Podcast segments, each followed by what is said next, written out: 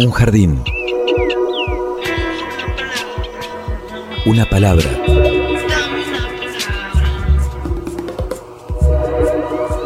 Un sitio donde poder crecer en la tierra. Donde nos alcance el sol. Y donde podamos reír. Una canción que hable de nosotros. De los sueños. De las raíces. Un pasadizo por donde caminar entre las flores. Una tarde. Mi realidad es una realidad donde lo fantástico y lo real se entrecruza cotidianamente. Miles de seres vivos con las formas de hoy, caminando y flotando en este sitio tan diverso que le dedicamos la existencia para descubrirlo. Conservar y cuidar con amor este jardín de gente. Jardín de Gente, el programa de la Facultad de Ciencias de la Educación de la Universidad Nacional de Entre Ríos. Jardín de Gente, comunicación para vivir. El dolor en el jardín de gente. Algún acuerdo en tu alma tendrá. Hola a todos, sean muy bienvenidos a una nueva edición de Jardín de Gente, el programa de la Facultad de Ciencias de la Educación de UNER. Y estamos junto a Pablo Russo, Evangelina Ramallo lo saluda. ¿Cómo estás, Pablo? Muy bien, Evangelina, ¿cómo estás vos? Ay, qué honor tenemos hoy. Sí, hoy Ah. tenemos. Yo me quedaría- tres en el- me de quedaría este lado. callada, me quedaría Quedó callada. Agustina Bergomás Sí. quedó ahí Con Lu. casi, en soledad en la producción. Y Luciana Salazar en la control, aire, los claro. controles. Pero bueno, hemos, hemos pasado a esta, a esta línea Sí. del equipo al señor Pablo el Perro Morelli, Así coordinador es. de este programa. Nada más y nada menos. ¿Cómo estás, perrito querido? De los dos lados del mostrador, De vio que se escucha tanto esa expresión hoy Ah, por sí. hoy. ¿eh? Hoy- te tocó, hoy te Mucha tocó. gente de los dos lados del mostrador. ¿Cómo andan? Muy bien, bueno, claro, eh, ¿por qué está hoy particularmente de este lado del mostrador el perro? ¿Por Bueno, qué estoy hoy? Porque ha estado presente, ha sido uno de los representantes que tuvo la Radio UNER en las jornadas universitarias La Radio del Nuevo Siglo. Me verás volver. Iguales pero distintos desafíos y experiencias en la radio post pandemia fue del 22 al 24 de septiembre en La Matanza. Uno de los dos representantes de, Sí. de Radio UNER, junto Claro. a José Trovato, que es el director de, de esta emisora. Y Pablo Morelli, coordinador artístico. Efectivamente, quiero decir también que estuvo ¿Qué? allá Ariel Levati, que Ah, es docente también de la facultad. eh, también de- audio, exactamente, aquí, y que es el conductor del programa El Canto de los Cronopios, aquí por, por Radio UNER también. Había bloque entonces, había un bloque En de la efecto, UNER no de cuantioso como el de La Matanza, que eran locales. Claro. Eh, bueno, gracias por la invitación eh, inicialmente, más allá de que estamos ahí a un pasillo nomás de, de cómo es de la participación. Clave estar presente. Tal cual lo decís, es clave estar presente, eh, porque mm, en el marco de mm, todo el, el- diría, el espectáculo que es estar adentro de la Universidad Nacional de La Matanza. Es un, un lugar eh, conmocionante. eh, no sé, Pablo, si tuviste la oportunidad de, de- de- No, de estar por no, ahí, No Evangel. conozco la de La Matanza. Ajá, Es bueno. una de las nuevas universidades del urbano. una universidad que mm, está instalada en una vieja fábrica donde eh, se, fa- se fabricaban los autos Chrysler, luego hubo, digamos, un, un cambio a eh, la fabricación de autos Volkswagen y esa inmensa estructura, estoy hablando de manzanas eh, llenas de aulas, por ahí tenías una conferencia o un panel en la en el aula número 320. Ah, pa, tenías que poner ¿No? el Google Maps para En saber efecto, cuánto tiempo te iba a llevar. que salir un rato antes. Arriba, claro. Claro. yo estuve perdido los tres días, de hecho no tenía que estar preguntando todo el tiempo dónde estaba el auditorio chico, el auditorio mediano, el auditorio grande, el aula magna, el campo de deportes, tiene un comedor nomás, lo digo porque viene bien comentarlo. Me gustan esos detalles, me Sí, encanta. que hacen más que al colorido, porque vos sabés que es profundamente ideológico, es político, la participación que se le da a los estudiantes de un modo democrático entre todos los demás actores de la universidad. Ahí mm, quiero comentar algo que a mí me, me- me produjo conmoción la primera vez que lo visité y esta también.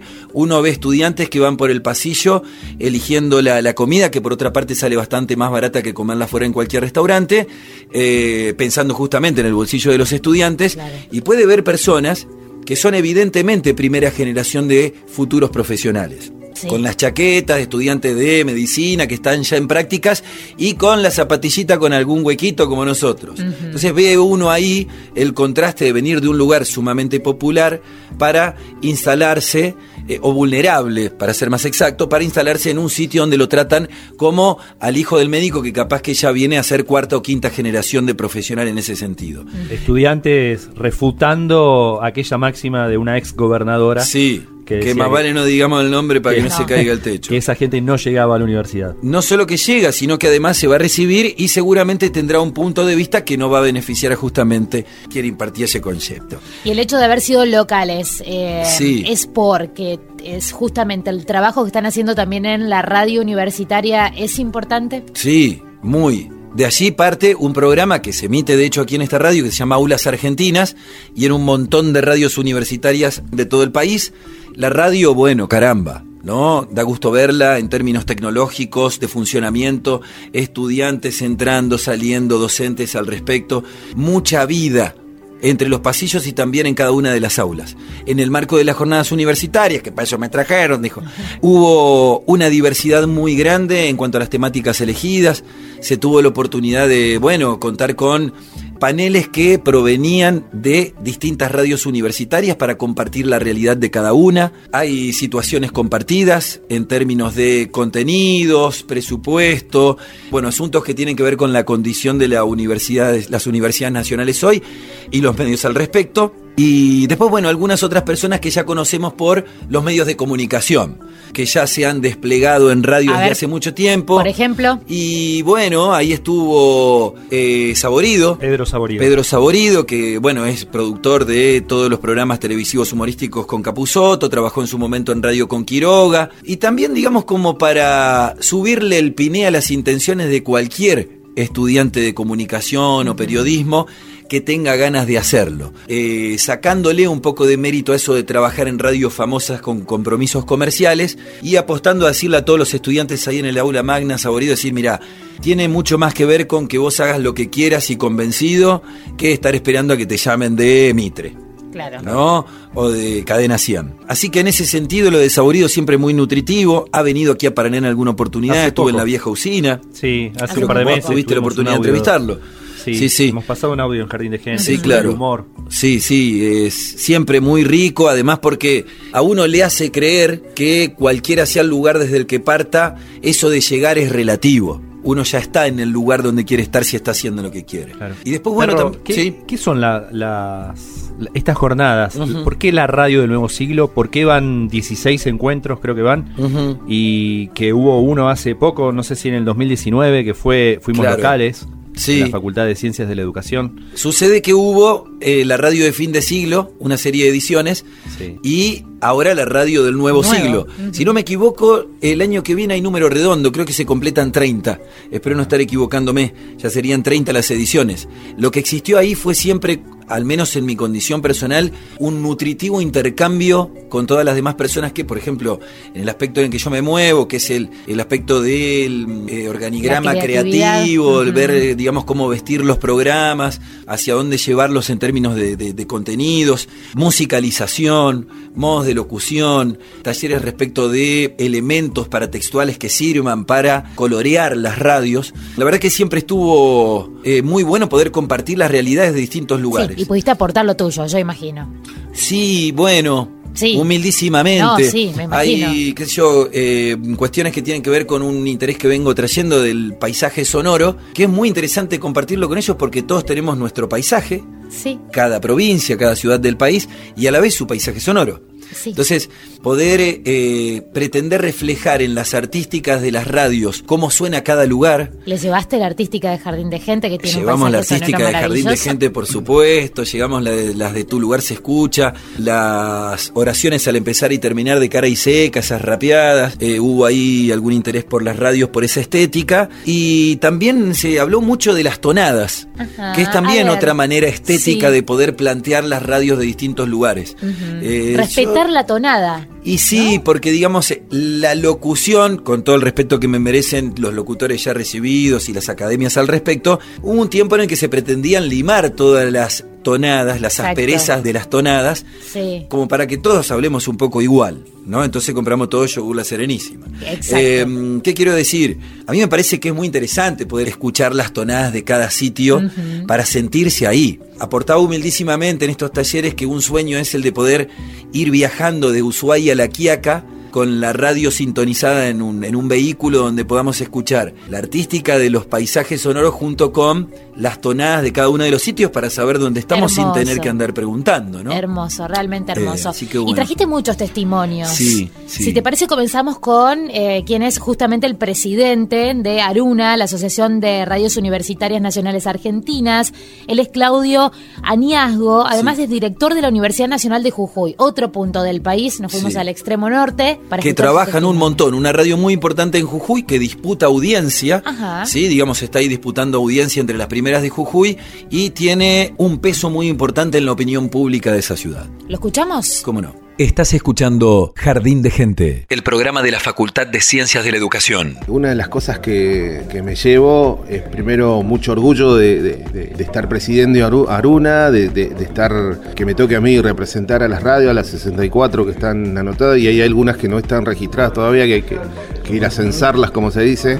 Me llena de orgullo eso, pero también eh, veo la diversidad que tenemos, ¿no? Somos radios con distintas este, funciones dentro de las comunidades donde estamos insertas, algunas cuestiones muy en común como esta impronta universitaria, la divulgación de la ciencia, la posibilidad de abrir una agenda comunicativa democrática para todas las comunidades, para, los, para las ciudades y los pueblos donde estamos emitiendo nuestra señal. Y también, bueno, ver que cada uno de una forma u otra ha cumplido su rol principal. A mí me parece que como radios no hay que olvidarnos que somos un servicio público, que ese servicio público llega a los ciudadanos, más precisamente llega a los ciudadanos que son los que nos financian, como bien decía recién eh, el compañero de Misiones, Ha- hay familias que en verdad a través de sus impuestos este, pagan la universidad, y la universidad quizás no sea ni de sus hijos ni de sus nietos, y eso, eso lleva una gran responsabilidad. Y en el momento de la pandemia, creo que la Universidad Argentina ha cumplido con creces lo que tiene que cumplir, es decir, estar presente en los momentos donde las distintas provincias o el pueblo la necesita, para ser más general. Y creo que las radios universitarias estuvimos, no nos fuimos, no, no, no, no pusimos un, hablando en términos de analógicos, no pusimos un cassette y nos fuimos a dormir la siesta, estuvimos, hay muchos compañeros y compañeras que no han logrado pasar la pandemia, que fallecieron, muchos estaban trabajando cuando sucedió esto o estaban cumpliendo funciones. También es importante resaltar cómo abordamos las radios universitarias en general el cuidado del personal, porque si bien había un grado de exposición, en general se priorizaba a la persona. Digamos, vamos a cumplir el servicio público, es nuestra obligación, tenemos que hacerlo, pero cuidándonos al máximo. Y creo que fuimos uno de los, de los primeros espacios y las primeras redes de comunicación que empezaron a usar lo digital para comunicarse, para compartir como, a ver, tengo este programita, con este programita se puede hacer tal cosa, entonces yo te lo mando, me lo mandas, digo, toda esa construcción. Y por último, hablando de pandemia, el Seguimos Estudiando que ha sido exitoso como producto de comunicación y como escuela en radio generado por el Ministerio de Educación, creo que no hubiera sido lo mismo si no estaban las radios universitarias. ¿eh? Eso también hay que decirlo. digamos, sí.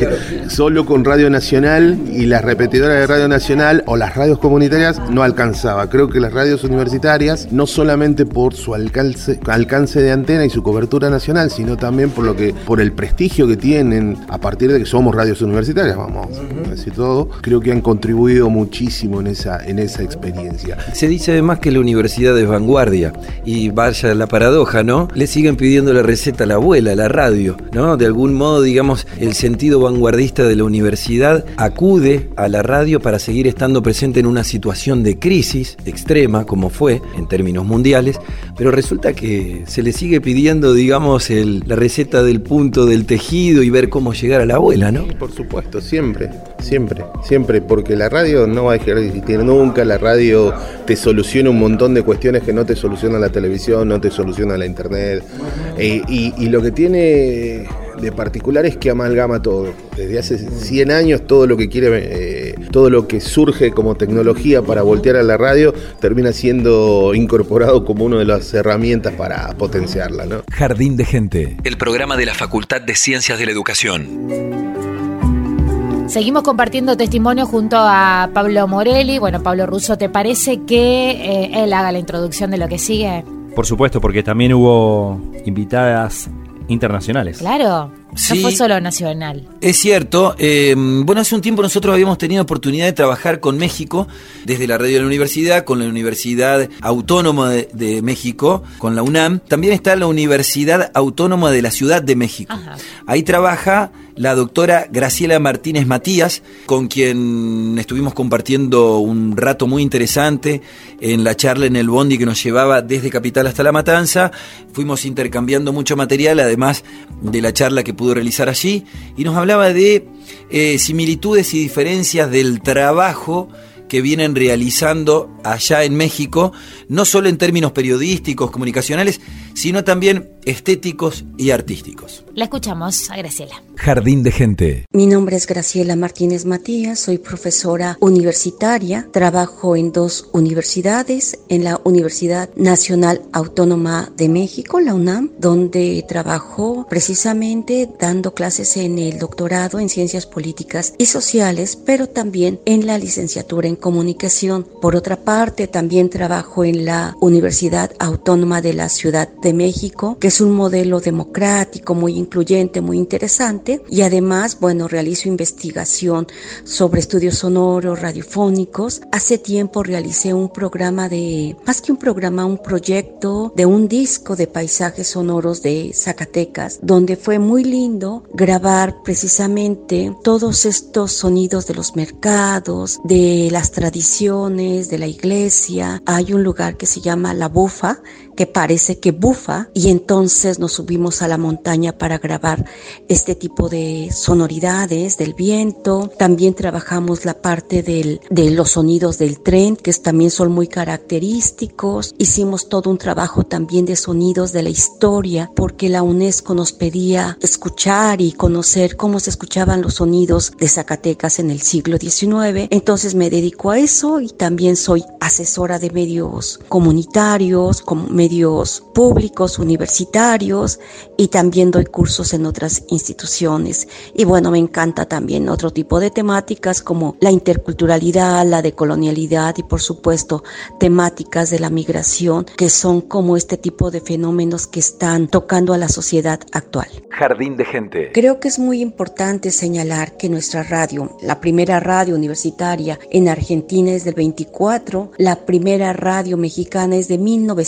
1937. Sin embargo, en este desarrollo precisamente de la radiodifusión universitaria, cada una me parece que transita en términos de la educomunicación que me parece importante. Sin embargo, yo veo que la radio argentina toma más en cuenta a la comunidad universitaria. Creo que la radio mexicana le falta precisamente eso, incorporar la producción, los contenidos, las narrativas, las vivencias de los jóvenes, de las chicas, para contar cuáles son sus necesidades, cuáles son esas problemáticas precisamente a las que se enfrentan, qué tipo de músicas escuchan, qué tipo de formas de vida quieren. Me parece que la radio tiene que pues transitar por las necesidades de los jóvenes, pero también algo que creo que falta mucho en algunas emisoras es recoger las necesidades de la comunidad a la que se dirigen. Una radio universitaria ciertamente emana de un territorio, emana precisamente de las necesidades de, esa, de ese territorio donde se ubica, pero pocas veces toma en cuenta de que llega a esa población. Entonces creo que en general falta mucho más trabajo en ese aspecto y no conozco tanto la radio universitaria argentina, pero lo poco que he escuchado y he visto es que son propuestas muy creativas.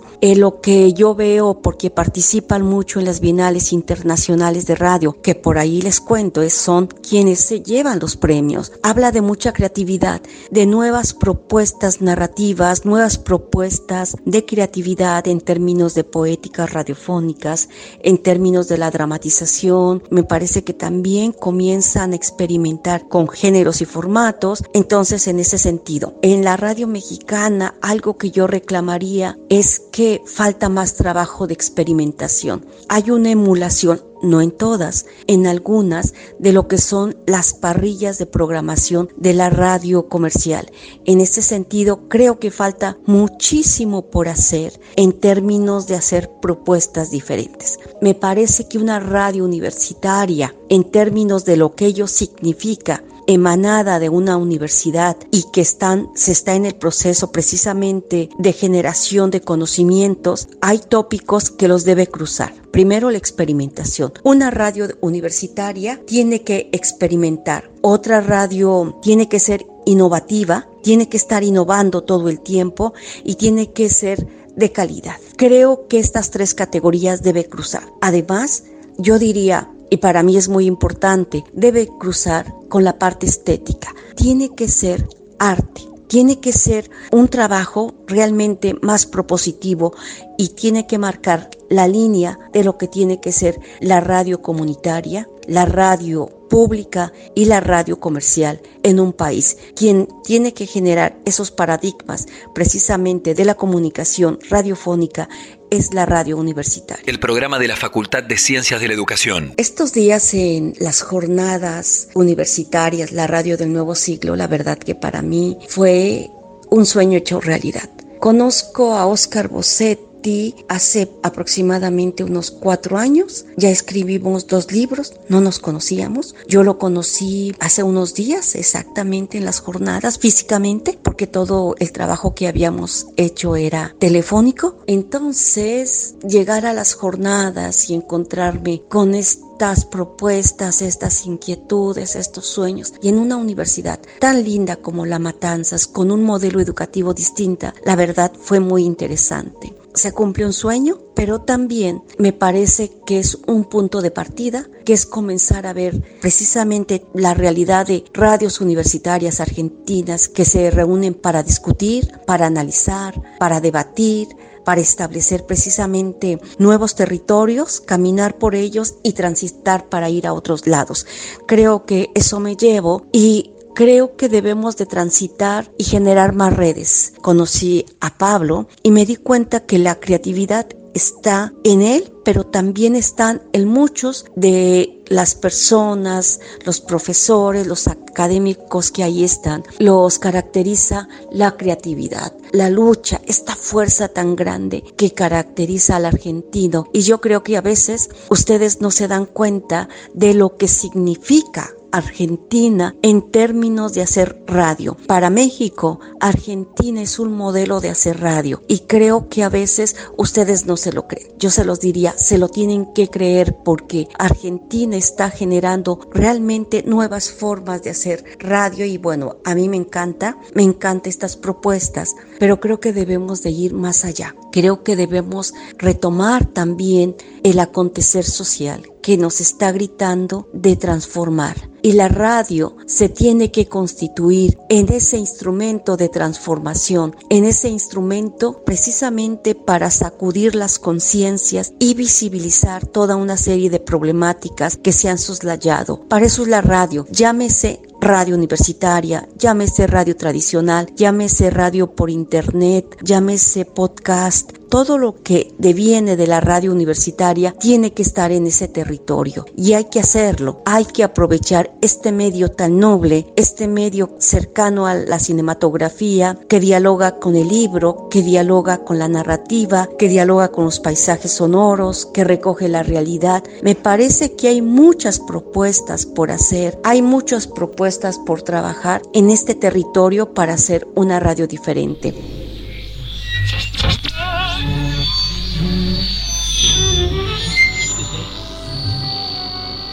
100 años de Ramón López Velarde. 100 años de la radio en México. Hoy, del pueblo natal.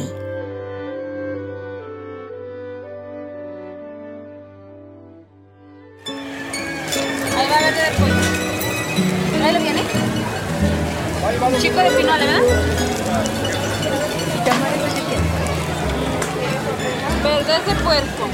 Y de queso y de pollo nada más hay uno caliente. Mire, tenemos gorditas de cebollado, rajas con queso, de buche, mole con arroz, de yesca, chicharrón, de nopalitos con carne de puerco, frijolitos con queso. Ingenuas provincianas. Cuando mi vida se halle desahuciada por todos, iré por los caminos.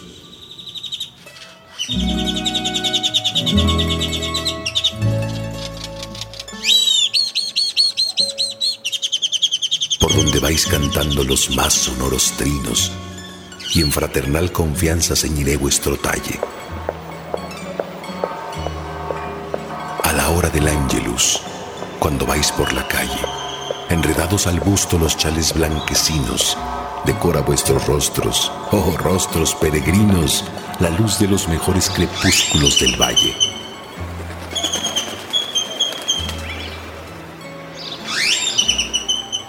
Pecho en los balcones de vetusta madera, platicáis en las tardes tibias de primavera que Rosa tiene novio, que Virginia se casa. Y oyendo los poetas vuestros discursos sanos, para siempre se curan de males ciudadanos, y en la aldea la vida buenamente se pasa.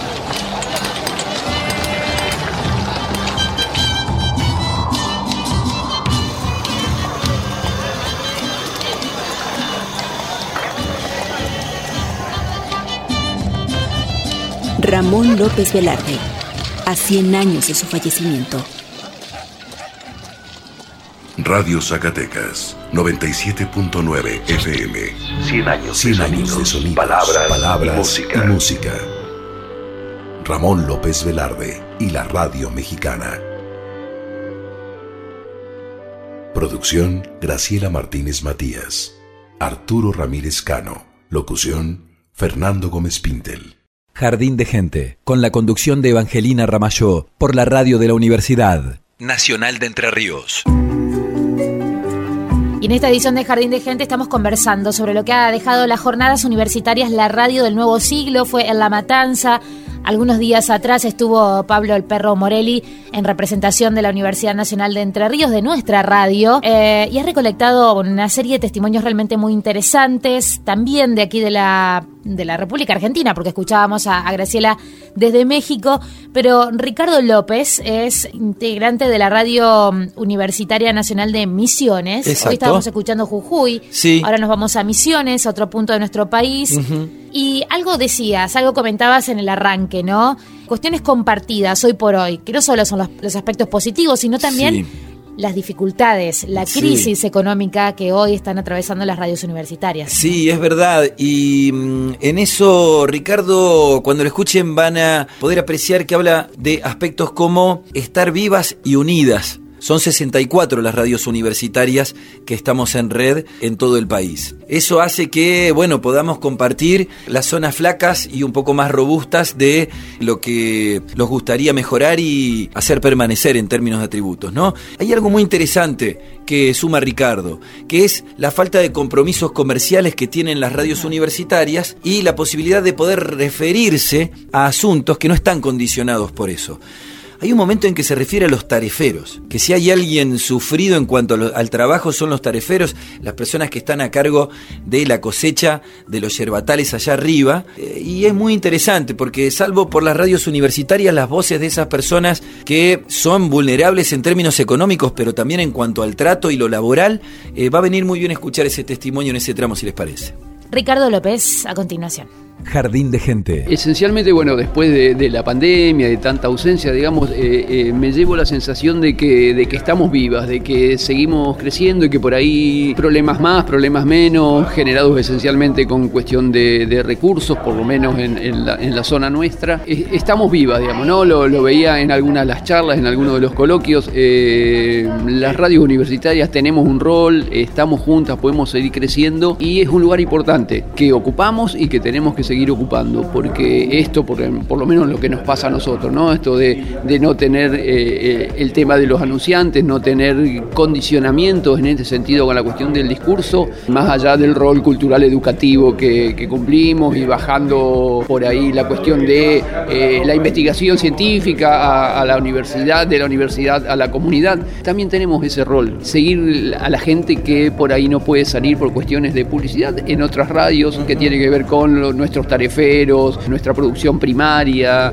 tenemos muchas cuestiones que tienen que ver con injusticia, casi derechos humanos y que bueno, solo se, se- se visibilizan en nuestra radio. vivas y unidas a la vez, ¿no? Porque este acontecimiento, digamos, nos une, nos hace intercambiar contactos para, digamos, todo el tiempo también seguir proponiéndonos cosas para trabajar juntos. Se me ocurre que también se lleva una agenda y nuevos amigos, ¿no? agenda, nuevos amigos y, y saber que uno cuando, o sea, tenemos problemas y muchos problemas son compartidos, pero esto de estar juntas nos, nos va a permitir, nos permite, nos permitió ya de hecho, eh, eh, no solo en la, durante la pandemia, sino antes, seguir creciendo y saber que tenemos un rol, un rol importante desde, desde lo cultural educativo, desde la universidad, pero también en la cuestión de nuestras sociedades, esas sociedades como planteaban en algún momento, de mucha gente que está financiando con sus compras de alimentos por ahí a una universidad a la, que, la cual tal vez nunca lleguen sus hijos, ¿no? Entonces ahí eh, en este rol de, de- de evolución, en este rol de, de acompañamiento y de agradecimiento, siento que, que estamos, estamos juntas las, las distintas radios de la universidad Jardín de gente. Y toda el agua del Paraná para regarlo. Por la radio de la Universidad Nacional de Entre Ríos. Seguimos repasando las jornadas universitarias, la radio del nuevo siglo. Lo bueno también, ¿no? Es que con el paso del tiempo, ahora en redes se pueden seguir estas jornadas y quedan ahí registradas en YouTube para quien quiera volver a ver o Sí. este, conocer o no pudo ir, no pudo participar. Eh, por ejemplo, eh, la premiación de la muestra estudiantil, ¿no? El cierre de las jornadas, ahí hubo también este, algo relacionado a, a la UNER, ¿no? Sí, Estudiantes sí, sí, sí, de han UNER. participado, han participado. Uno de los jurados fue justamente Ariel Levati, sí. que estuvo como uno de los, de los jurados de apreciación eh, en cuanto a los trabajos por parte de los estudiantes. Eh, muchos trabajos presentados también, no solo por La Matanza, ¿eh? digamos, de todo el país hubo participación. Y muy buenos trabajos, según me pudieron decir. El taller de capacitación de tecnología y voz, el taller radio y redes sociales, se puede ver qué pasaba en el taller de podcast, en las charlas, la de Saborido, por ejemplo, que comentaba el perro hace un rato, Sí. la del ritual analógico en era digital, eh, también una sobre construcción de las noticias y fake news. Sí. Bueno, todo eso entrando en, en la, en la- Me acuerdo así brevemente, les cuento eh, mm, que hicieron desde Córdoba un laburazo acerca de cuáles son los rasgos de identidad que encuentran los oyentes de las radios cordobesas del cuarteto. De específicamente el rubro del cuarteto. Claro, sí. Y hay un montón de data que uno puede asociar con la condición eh, folclórica preponderante que ocupa y con esa suerte de identificación por oposición que sostiene el chabón después de un laburo eh, muy grosso que hicieron ahí en, en la radio, en las radios de Córdoba, radios universitarias de Córdoba, definiendo cuáles son, no discriminatoriamente, eh, sino específicamente los rasgos que hacen al oyente de cuarteto, comparaciones con otros estilos musicales, ¿no? Con los lugares donde se escucha, con los rasgos de identificación de esos oyentes que tienen que ver con eh, escuchar fuerte, salir de la condición laboral opresiva por la que pasan y pretender terminar para ir a llegar a casa a escuchar música. Subir la radio al mango. Sí, y poder bueno, olvidarse un rato del chirlo de esterilidad. Ahí, bueno, la ventaja, ¿no? De, la ventaja contemporánea de poder acceder a todos estos materiales Sí. ahora en forma digital. Exacto, Más allá de ahí. no haber estado presentes en, en esas jornadas. Donde, eh, Perro, también eh, hablábamos de México y también vi- llegó gente de Uruguay, ¿no? Sí, sí, sí. Ahí mm, hablamos con Alejandro Puig. Alejandro habla específicamente del esfuerzo que están realizando por crear departamentos que subdividan las actividades para, bueno, fluir un poco mejor con el funcionamiento de esa radio. Yo pude asistir tanto a su conferencia como luego en una charla más personalizada. ¿De dónde viene? ¿De Montevideo? desde Montevideo. Y además es delicioso escuchar a Alejandro conversar, compartir los rituales de la comunidad afro, que sabemos es cuantiosa, Sí. allí, y cómo se relaciona esto también con la radio, ¿no? Con la música. Así que además de escuchar su voz, vamos a escuchar que nos van a dar ganas por su manera de hablar y sus descripciones de también ir a chapotear al mar Uruguay. Ya quiero escucharlo. Alejandro Puig de la Universidad de la República de Uruguay.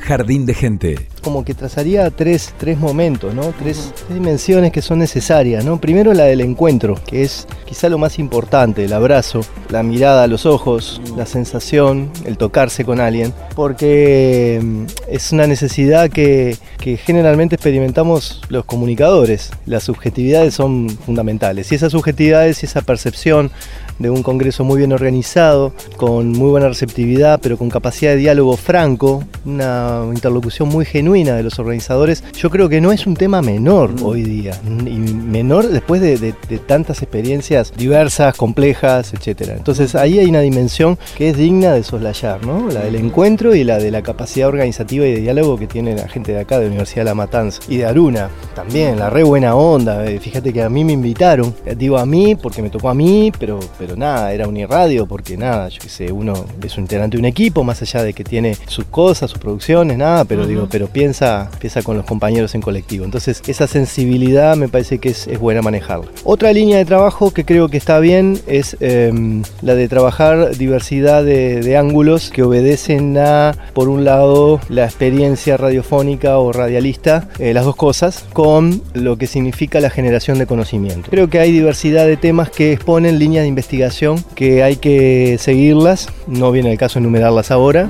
pero sí que eh, obedecen a no esta fascinación ¿tá? por eh, las TIC, ¿ah? las tecnologías de la información y la comunicación, no esta fascinación por la digitalidad y sus recursos, que forman parte de un diálogo cotidiano por el cual obviamente también venimos a capacitarnos. Por lo tanto paso a otra dimensión que es la, la instancia de capacitación, en la medida de que con la escucha uno logra, fundamentalmente, no tanto con lo que uno habla, sino más bien con lo que escucha, uno lo que logra es recibir los conocimientos de aquellos que trabajan y están trabajando en, eh, en- en producción y que eh, eh, tienen elementos más avanzados a la hora de definir procesos productivos y de herramientas. Entonces ese es un tema, el profesional, el operativo es eh, capital. Tenemos que hablar mucho más de tecnologías, pero traídas a tierra. Creo que hubieron muy buenas exposiciones, este, las que se hicieron hoy en realidad, eh, con la vinculación de un marco teórico, con una aplicación y la vinculación de lo que significa las nuevas tecnologías,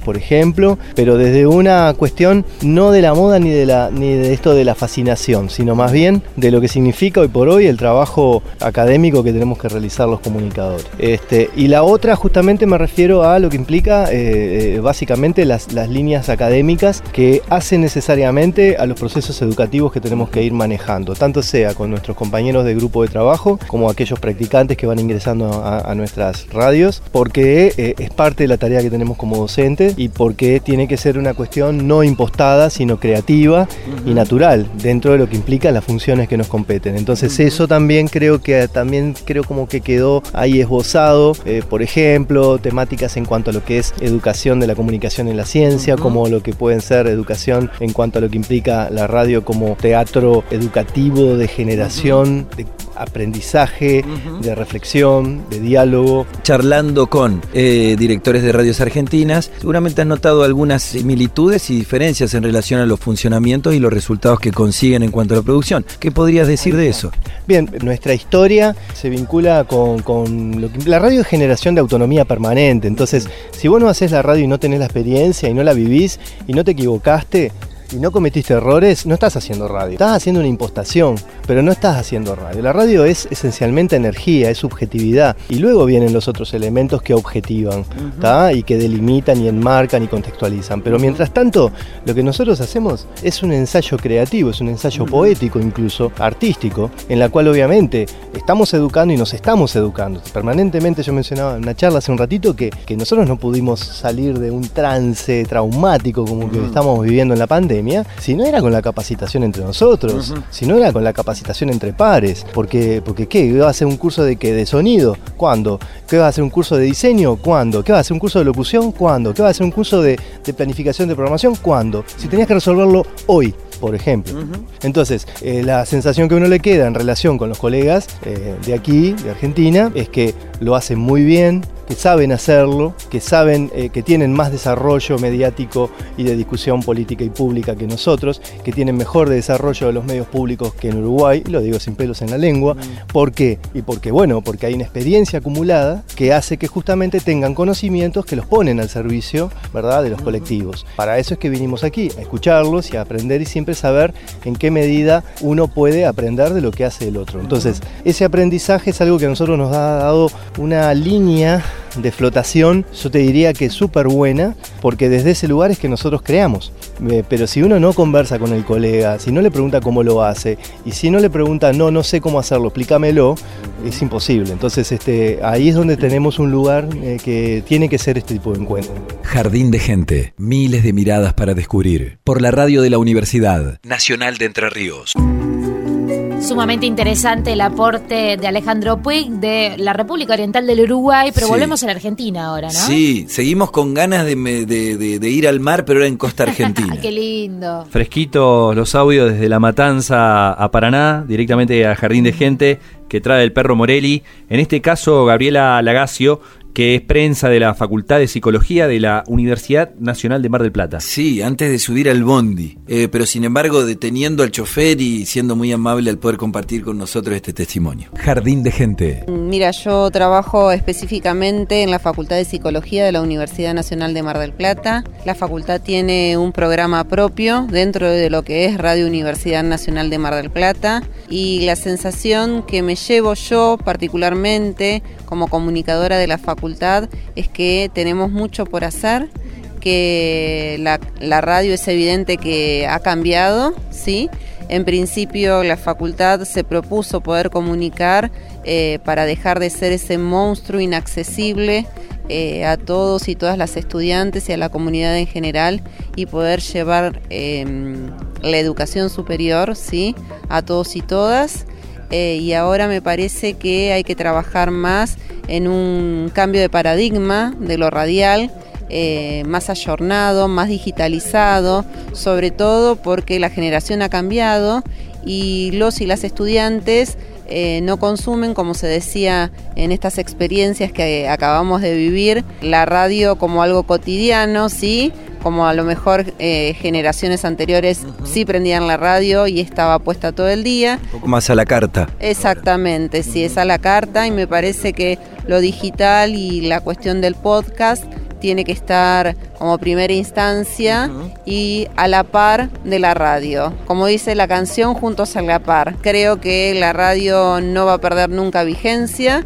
En algunos momentos se decía que el periódico papel se iba a perder, pero creo que esto es para sumar y para sumar eh, distintos públicos. Estás escuchando Jardín de Gente, el programa de la Facultad de Ciencias de la Educación. Decíamos que la Universidad Nacional de La Matanza fue la anfitriona en estas jornadas universitarias, eh, la radio del nuevo siglo, y por eso Perro Morelli también trajo un testimonio de esa universidad, de Agustina Colucci, que además de ser la coordinadora general de la radio de La Matanza, es la vicepresidenta de Aruna, esta asociación que nuclea, que reúne a las radios universitarias de la República Argentina. Ella hace una apuesta a las capacitaciones constantes. Sí, sí, es algo en lo que después de revisar los talleres conseguía como una conclusión, al menos eh, la conclusión que uno puede sacar en el marco de todavía estar moviéndose dentro de las jornadas. Después uno pasa a tamiz, empiezan a caer las fichas. Así que si les parece, la, la escuchamos. Agustina. Creo que fueron muchísimas actividades,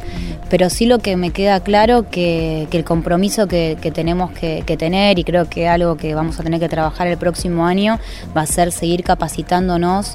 Eh, creo que son espacios necesarios. También después de dos años, muchas radios de volver a encontrarnos y algunas hasta conocernos porque se sumaron radios nuevas, radios universitarias. Eh, creo que el espacio también de poder hablar, creo que, que, necesitábamos hablar, necesitábamos contar cómo pasamos la pandemia, qué hicimos y qué estamos haciendo ahora. Pero, pero bueno, el desafío va a, ser, va a ser las capacitaciones y que sean federales, que todos y todas puedan acceder. Eh, tendremos que buscar la manera, tendremos que buscar los temas, pero creo que, que, eso es lo que queda claro y lo que, lo que quedó más claro con el trabajo en los talleres, eh, que ese era un poco un riesgo que estábamos tomando en sumar talleres, un día específico para talleres. Pero bueno, creo que fue un riesgo que asumimos que estuvo bien. También estuvo bien sumar la radio en vivo en las primeras charlas, así que, que bueno, eh, felices, felices como siempre.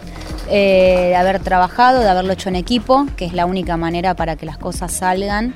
Eh, y esperando mm, a ver después las repercusiones, como decís vos, pero, sí. pero contentos con todo el trabajo. Jardín de Gente, con la conducción de Evangelina Ramayó, por la radio de la Universidad Nacional de Entre Ríos. Bueno, y, y, mientras el perro Morelli andaba en las jornadas de, de la matanza, eh, acá andaba gente cosas. recibiéndose. Claro, había claro. gente este, en, en, el, en, el momento, en un momento muy decisivo Culmine, de, de, ¿no? Su, Levantando de sus su vidas, sí. Este, hubo acto de colación sí. la semana pasada en la Facultad de Ciencias de la Educación. Eh, se hizo doble jornada por la cantidad de personas que se habían acumulado para, para recibir formalmente el título, porque algunas ya desde hacía más de un año que habían terminado de cursar, se habían recibido, ya habían festejado, etcétera, pero en estos últimos días les fue llegando eh, el título eh, de técnicos y técnicas. Este, en el caso de, de comunicación, eh, técnicos en comunicación, que, que, fue el viernes la colación, uh -huh. y en el caso de la Tecnicatura en Gestión Cultural y la Tecnicatura en Edición, edición universitaria y edición editorial, fue el día jueves, porque había como 50 personas por, Qué lindo. por día. ¿Estuviste ahí de frac? Estuve, sí. me puse un saquito. Sí. Ah, bien. Camisa, saco, zapatos. Entrega, sí. ¿Entregaste a? Agustina ah, también dice, anduvo por ahí. Dice, dice, Luchi que te vio de, de saco sí, y que eras otro saco, tipo, ¿eh? Sí, sí, ¿Y era te otra tocó, persona. Pero te tocó entregar. Sí, me tocó entregar un par. Ah, no, sos de los como, docentes que eligen los estudiantes. No, no eligieron, no eligieron. Fue como. ¿Eh? Fue como, bueno, a ver qué docentes están, pasé un poco cada uno. Y, ah, bueno. Eh, qué bueno. No, no fue así por elección, sino que, que como sí. estaba Seguro ahí me hicieron subir. te elegían igual. Sí. Seguro. Te trajo nostalgia de estudiante. Sí, sí. totalmente. Eh, es un momento muy importante, es un mojón, ¿no? Eh, como este acto público después de mucho tiempo, ¿no? De, de, de, sacrificio, esfuerzo. de esfuerzo, de energía puesta en un estudio, a veces en soledad, uh -huh. mucho más en la pandemia, ni hablar este, poder eh, celebrarlo con, con, toda una camada de gente que, que recibe uh -huh. el título. A la vez estaba el auditorio Rodolfo Walsh eh, realmente completo, ¿no? Claro. Porque están los familiares, los, los que sacan fotos y, y los docentes. Uh -huh. eh, también hubo música Ajá. Este, ah, en el cierre, hubo un trío de, de, de, Uruguay, de Concepción del Uruguay, creo que era, o hacían música uruguaya, este, refería al candombe. Completísimo. Las radios universitarias, las colaciones en la Universidad Nacional de Entre Ríos, en la Facultad de Ciencias de la Educación, todo eso ha pasado hoy por Jardín de Gente. Sí, he escuchado tantas voces que no sé quién soy. Eh, vas con todas las voces adentro. Totalmente, totalmente. También me pasa cuando no escucho muchas claro, voces. Te iba a decir, bueno. no sé si antes eh, estaba muy sí, claro. efectivamente. Pero bueno, gracias por eh, haberme invitado gracias por a, haber este, estado, a este patio tan conocido. ¿Qué este tenés jardín? que hacer el miércoles de la semana que viene? Choripanes por la pensalo, noche. Pensalo, bueno, muy bien. Espero que estemos invitados a esos Sí, cómo no, cómo Bueno, no. no sabemos bien quiénes somos, pero sí quienes decimos que somos. Sí. Evangelina Ramallo, Pablo Russo, el Perro Morelia, Agustina Bergomás, Luciana Salazar y Florencia Espíndola. Nos reencontramos el miércoles por la 100.3.